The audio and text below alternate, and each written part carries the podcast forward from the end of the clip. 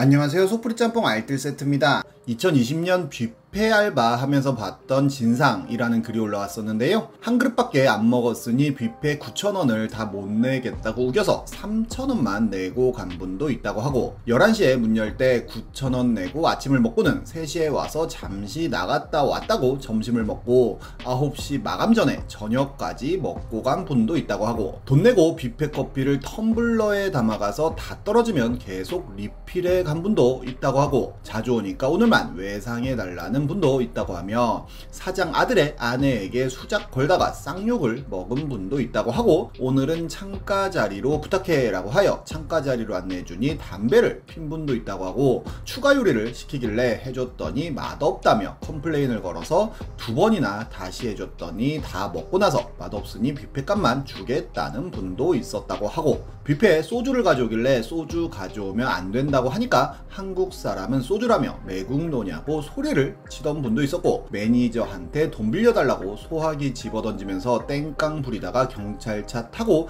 끌려간 분도 있었는데 놀랍게도 모두 한 사람이었다고 합니다. 이번엔 이렇게 본인만 진상인 줄 모르는 진상들을 다섯 번째로 모아봤습니다. 그럼 한번 볼까요? 첫 번째는 환불 빌런들입니다. 아주 최근에 무료 주차하려고 옷 사고 다음날 환불 받는 꼼수족 때문에 백화점이나 지하도 상가 상인들이 골머리를 앓는다는 뉴스가 나왔었는데요. 실제로 한 사장님은 구매하는 모습만 봐도 감이 온다고 할 정도로 많다고 합니다. 개인적으로는 백화점까지 다시 가서 환불받는 시간 낭비보다 주차요금 내는 게 더 이득이 아닌가 싶기도 한데요. 게다가 형법상 사기죄가 적용되어 처벌까지 받을 수도 있다고 합니다. 2018년 네이트판에는 옷 50만원어치 사놓고 전부 반품하면 진상인가요? 라는 글이 올라옵니다.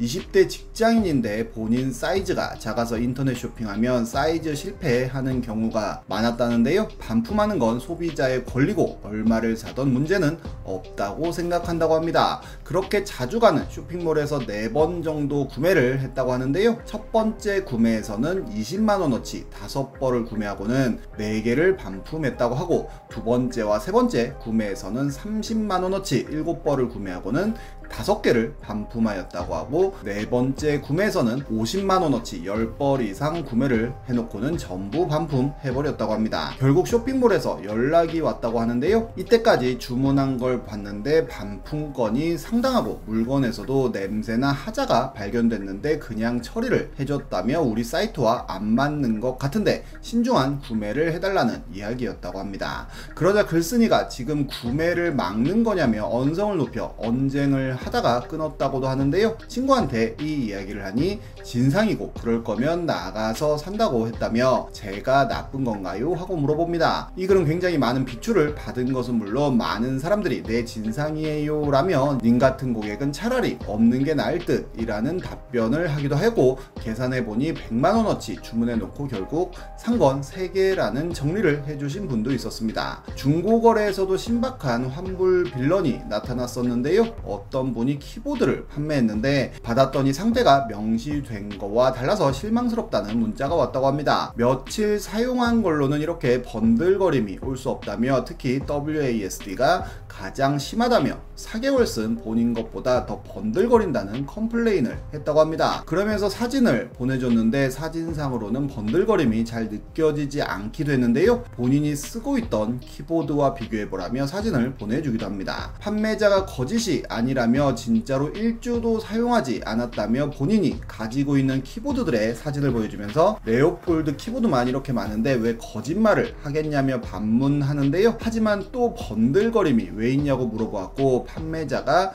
물건이 이상하면 그냥 환불해 주겠다면서 택배로 보내달라고 합니다. 그런데 구매자는 다시 사진을 보내주면서 부분 환불을 받을지언정 환불은 안 받아도 된다는 신박한 이야기를 합니다. 그러면서 구매한 키보드가 본인 키보드보다 번들거림이 더 보인다며 사진을 보내주는데 다시 봐도 어디가 번들거린다는 건지 잘 모르겠는데요. 판매자가 핸드크림 등으로 생긴 단순 번들일 거라며 물티슈로 한 번만 문질러 보면 지워질 것이라고 다시 한번 이야기했지만 구매자는 다시 한번 사진을 보여주면서 알콜 수압으로 박박 닦고 물기 사라진 뒤 다시 봤는데 달라진 바가 없다며 구매하실 때 중고가 아니라 새 제품 구매하신 거 맞냐고 물어봅니다. 다시 한번 판매자가 환불해 드릴 테니 보내달라고 하자 본인은 전체 환불을 원해서 이런 게 아니라며 몇 개월 쓴 것만큼 사용감이 있다는 점을 인정하라고 합니다. 인정 못한다며 보내주고 연락 부탁드린다고 하자 계속 본인 키보드와 구매한 키보드의 차이가 안 느껴지냐면서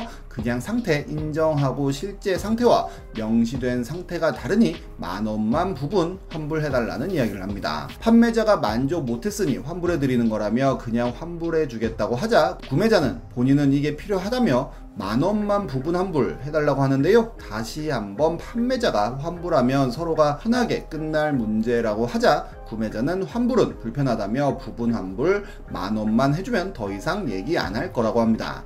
판매자가 부분 환불이 어려울 것 같다며 서로 편하게 환불하는 게 좋을 것 같다고 다시 이야기하자 다시 한번 두 키보드의 번들거림 차이가 안 느껴지냐고 물어보는데요. 판매자가 또다시 환불이 좋을 듯하다며 그냥 보내달라고 하자 끝까지 번들거림을 인정을 안 한다며 며칠 쓴 판매자 키보드가 더 번들거리냐며 번들번들 돌림 노래를 부르고는 환불해서 보내주면 또 며칠만 사용했습니다 하고 팔 건데 과연 같은 상황이 안 일어날까요? 라는 말과 함께 제발 번들거림을 인정하라고 합니다. 다시 담담하게 환불해준다고 하자 소귀에 경 읽기를 하고 있다며 답답해 하는데요. 결국 만 원만 네고해 달라는 걸 저렇게 써놓았다는 게 학계의 정설입니다. 당근에는 정말 참신한 진상들이 종종 보이는데요. 어떤 분이 에어팟 프로와 에어팟 2세대를 묶어서 21만 원에 올렸는데 구매자는 바로 오늘 거래하자면서 7시 반에서 8시 반 사이에 되냐고 물어봤고 판매자는 8시 반까지 가겠다고 대답합니다. 출발 할 때 연락을 달라고 하여 7시쯤 출발한다고 이야기를 하였는데요. 7시 20분에 대충 2, 30분 걸릴 것 같다고 하니 구매자는